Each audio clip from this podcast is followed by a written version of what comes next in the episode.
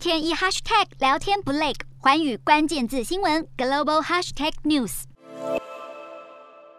彭博经济学者预估，光是在今年，由于美中贸易战、中国大陆封城以及乌俄战争引发的制裁，全球 GDP 将减少百分之二，高达台币四十七兆。无论美中贸易战还是乌俄战争，都是基于明显的意识形态对立。而中国当局宁愿牺牲经济，也要采取高压封城措施防控疫情的重要原因，就是中国大陆缺乏有效的 mRNA 疫苗。如果美中两国关系不是那么对立，能够比较友好的话，或许中国已经获得足够的 mRNA 疫苗，走向与病毒共存的阶段，那么国内生产与国际经贸也就得以恢复。彭博社进一步指出，目前民主与威权阵营就是因为意识形态严重对立，双方采取高度对抗性的经济制裁手段，引发去全球化。世界正在退回一个壁垒分明的时代，而这个时代里面，全球生产力会不断下降，贸易萎缩，民众快速走向贫困，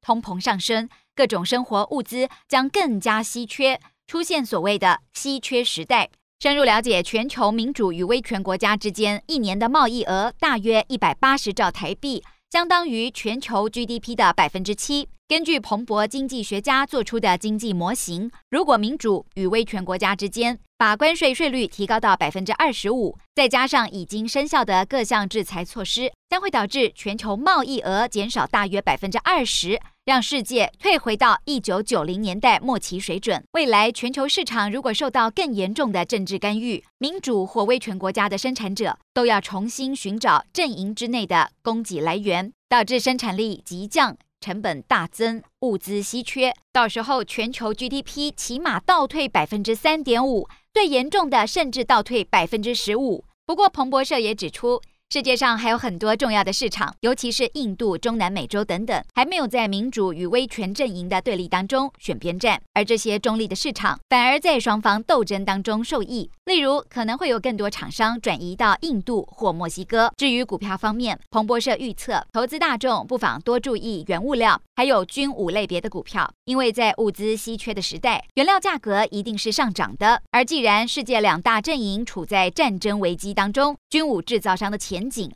也会一片光明。